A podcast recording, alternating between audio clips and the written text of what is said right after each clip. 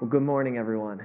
It's my absolute pleasure to continue our sermon series through Mark. So, we'll be back in chapter 10, and we're going to be reading from verses 13 through 16. So, feel free to follow along in your Bibles, or you can follow along on the screen.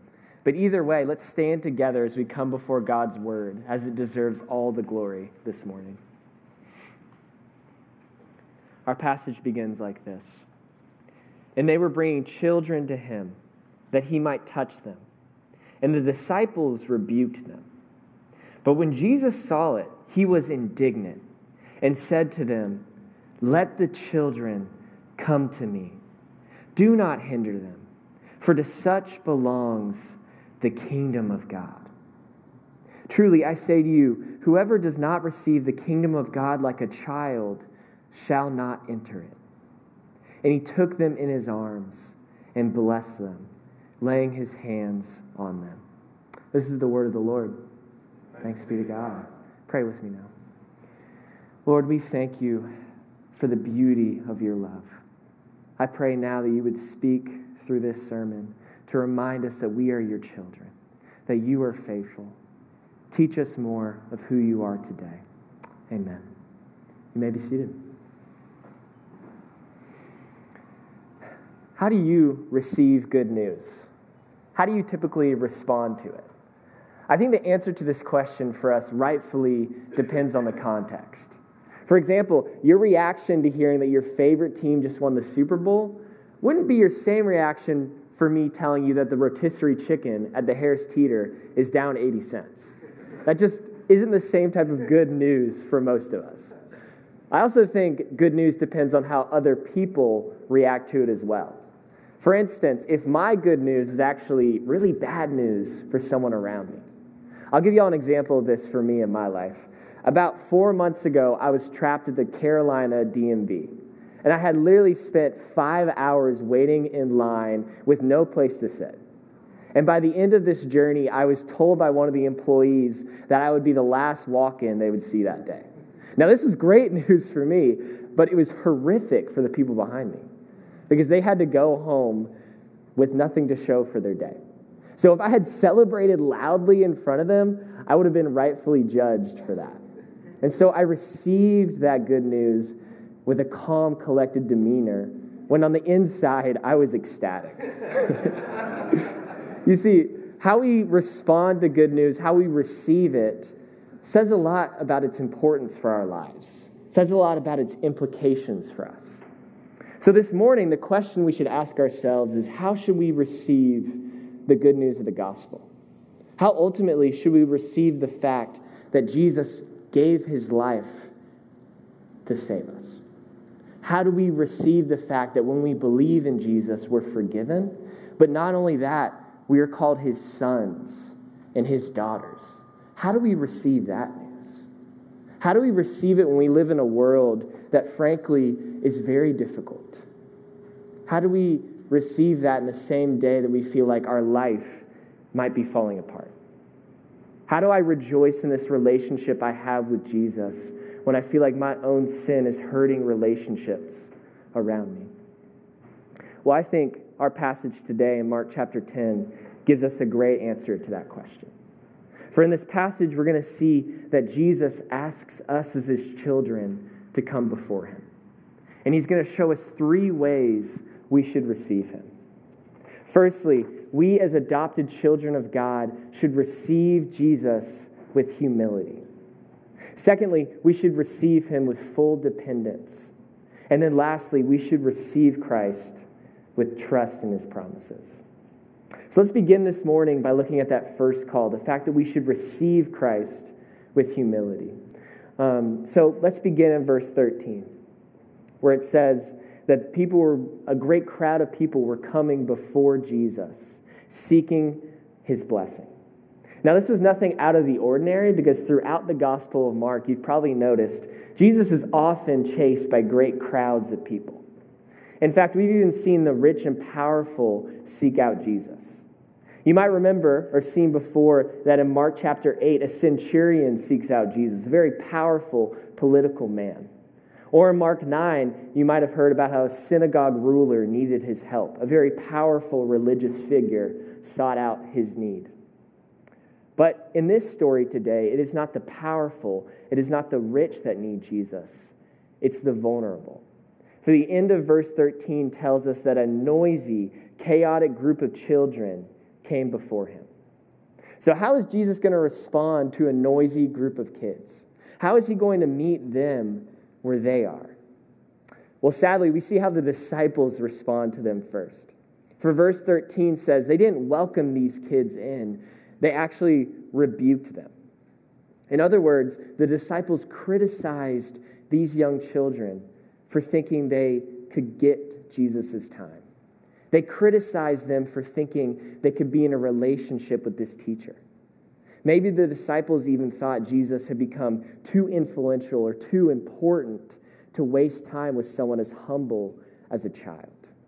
And so, literally, like bodyguards trying to protect a celebrity, they try to send these children home. They say, You are not worthy of his time. Now, thankfully, Jesus notices what they're doing, and he responds quickly.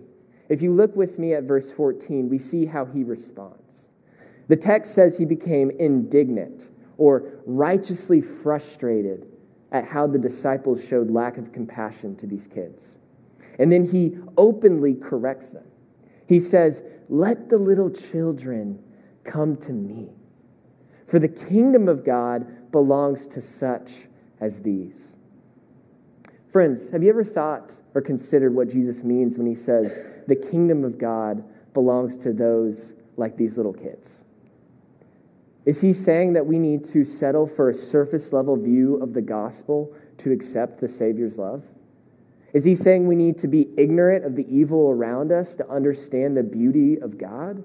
Is he saying that we need to always just think, God loves me, and not ask any other questions? I would say that is definitely not what Jesus is saying. In fact, we are called to grow in our faith, to notice the brokenness around us so we can be a light in the darkness, and to bring our worries before God because he can meet us in that. So, no, Jesus is not saying you need to remain in ignorance or immaturity, but he is calling you to notice something else about these kids. He wants you to notice their humble posture in approaching Christ.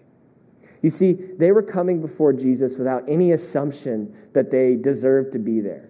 They came to him without any wealth of their own, any status, any preconceived notion of who they were. They were simply children running to be with one they wanted to be with. They had no way of earning their way into being in Jesus' presence. They weren't like the centurion who could make a pretty good argument of why he could talk to someone. But these kids had nothing. They had no way to prove that they deserved to have a relationship with Christ. And friends, I hope we realize this morning that in a lot of ways we're in that same situation. We come before the Lord today in worship with nothing of ourselves to earn his love. We come before him today realizing that he is a holy and righteous God. And we're not always righteous. We struggle. We make mistakes. We need mercy. And the reality is, like these children, we can't earn that. It is by the work of what Christ has done for us on the cross that we can have this relationship. It is through his work that we are forgiven by his righteousness. And so we don't obey God's commands to somehow earn a relationship with him. We obey God's commands because he has already done enough. He has already said, I love you and I want to save you. So this morning, know that you are called to follow God's commands as a humble child out of worship to him out of acknowledgement that He knows what is best for us when we don't, and out of our acknowledgement that He is our Savior, He is our Lord, and He can change us. Our calling is to live by faith, and that is not something we accomplish. Living by faith is God's work in us. So, as children, we need to come before Him and acknowledge in humility that we need Him to work in us. We need Him to change us. We need to make we need to allow him to make us into men and women who delight in following his truth. And I know that's difficult for us to always acknowledge because we live in a world that wants us to earn our titles, to earn recognition. But with Christ, there's no way we earn the title of being his child. We simply receive it. We simply come as we are, and Jesus says, I want to work in you today. Peter especially needed to hear that lesson. If you know this disciple, throughout Jesus' time on earth, Peter always said, Lord, I will always be faithful to you. Even if everyone else betrays you, I will still be here. But we see when push comes to shove, Peter not only betrays Jesus, he does it three times. But then we see after Jesus resurrects, he comes to Peter specifically. And he says, I forgive you, Peter. He allows Peter to acknowledge his sin, and then he affirms his love for this disciple. And he says, Go and show this mercy I've given you now to others. Go and be my humble child and lead the church that I'm going to grow through you. And that's really what he is calling us today. When we come before Jesus in repentance of our sins, he forgives us. He says, Take my mercy, go and use it to serve others. I think the musical Les Mis provides a wonderful example of how Jesus reconciles us in our sin. If you've ever seen the movie, watched the play, or read the book, you might remember in the first half, we are introduced to this main character, Jean Valjean. And John spent most of his life behind prison. He was identified as one who stole a loaf of bread and was forever condemned for that act, at least in the eyes of the state. And when he's finally released from prison, he's told by everyone that there's no way you can change. There's no way you can make up for what you did. And so John lives with this penalty. He goes from town to town, and no one shows him any care until he finally comes to this one priest in this humble French village. This priest invites him into his home. He gives John a warm place to sleep and a good meal to eat. He shows him love that John didn't know how to deal with. John, even when he's at home in this priest's house, wakes up in the middle of the night and thinks, I'm not worthy of this love. Once he realizes I'm just a robber, he will kick me out like everyone else. So I need to take what I can now before he realizes who I really am. And so John wakes up in the middle of the night, almost out of compulsion, and steals this collection of silver this priest owned. And then he runs off into the darkness, hoping he never sees him again. But we're told about a day later that the authorities catch up with John. They bring him back before this priest, back before the one who has every right to judge him and condemn him. But the priest shows John something he never experienced. The priest shows him mercy. He says, John, I forgive you for what you did. In fact, I'm not going to hold it over you. And I want you to keep what you meant to steal from me as a way to change your life. I want you to keep this silver. I want you to use it to go and serve people like I have just served you, to help people change like I just helped you change. Friends, that's what Jesus does when he offers us the ultimate gift of his mercy. He says, I see what you are struggling with. I want to help you change. Use this love and mercy I'm offering you this morning to love people in my name. Be my humble child in serving others like I serve you. So, how do you receive that? How do you live as a humble child in Christ? Well, I think we have to acknowledge that we are sinners. I think we have to acknowledge that we are broken and that we don't deserve the mercy given to us. I also think we acknowledge that God's work is greater than what we can do. And so we should come to the Lord every day in acknowledgement that we aren't enough, but He can be enough through us. He can change us, He can meet us where we are. Let's no longer try to define God's love by how He meets us in temporary terms. Let's not say, God, you only love me by making me successful or giving me an intimate marriage or giving me easy friends to get along with. No, you love me by working through me. You help me deal with my brokenness. And you promise that one day you will call me home and I will live with you forever.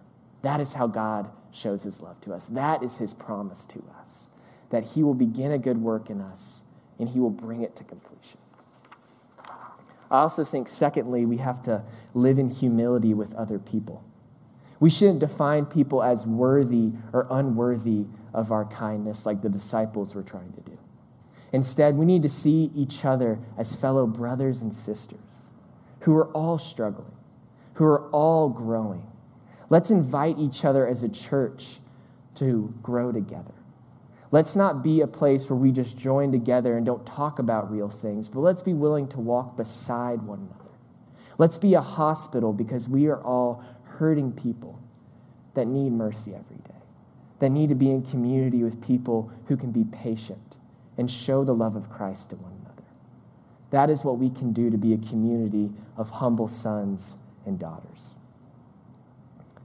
which really leads us into just considering the fact that in humility, we realize we are dependent on Christ. That moves us to our second point for today that we, as adopted children of Jesus, must receive him with full dependence. Notice these children that came before Christ in this passage today lived in a time where they had no independence of their own. They were completely dependent on their parents or their guardians for everything. They need their parents' help for safety, for food, for inheritance. And there was no structured way in the Roman government to care for an orphan. There was no structured way to care for the neglected.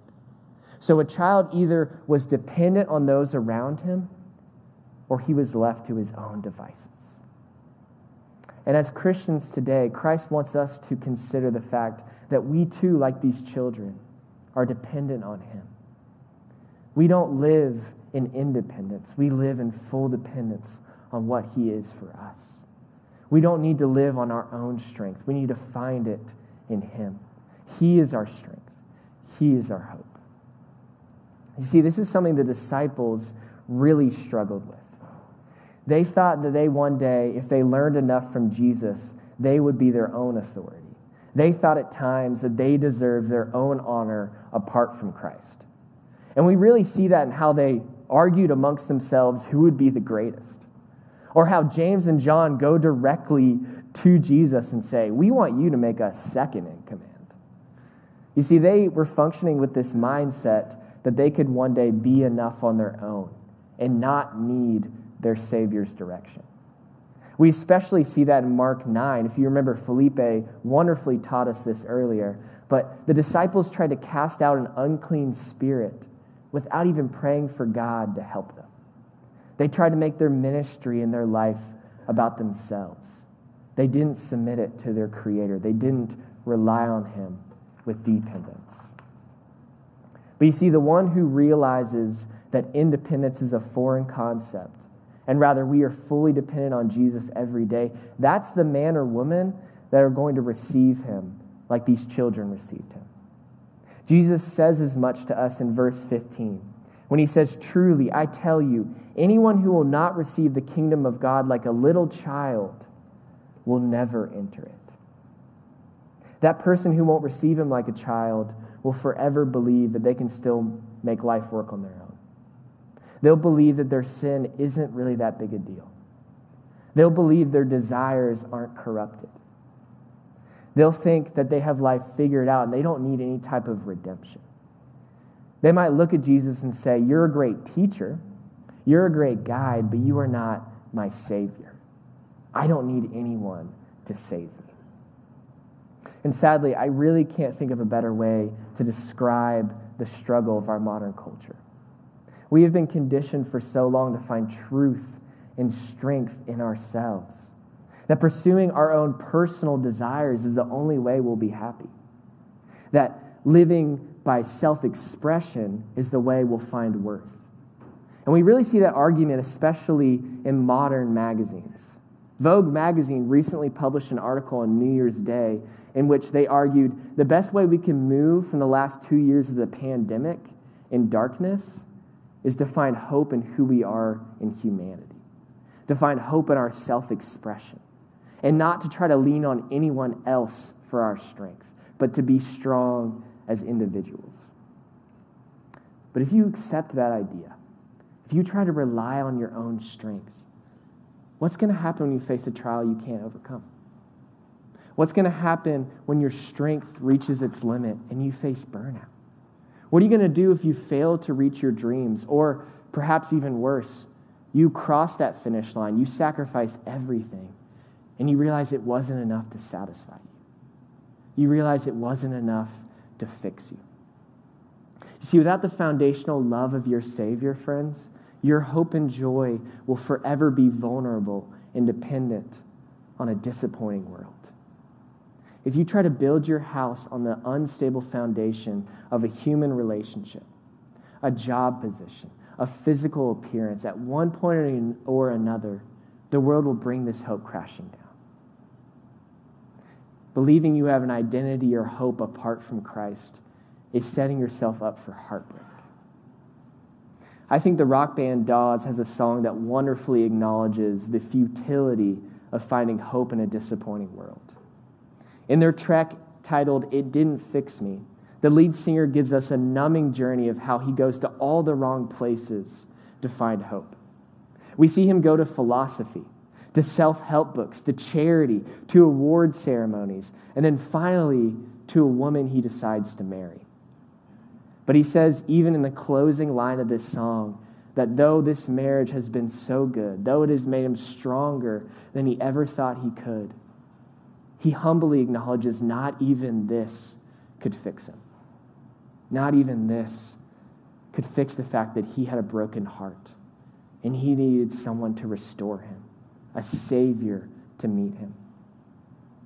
I think if we're honest, we all come to that same realization at one point or another that this world can't really satisfy us.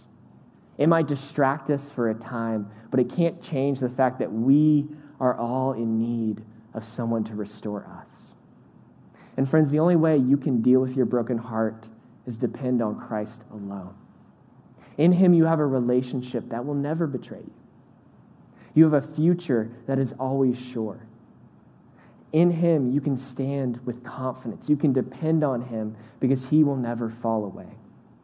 I want to remind you all the words of Psalm 46, which says that God is our refuge and our strength.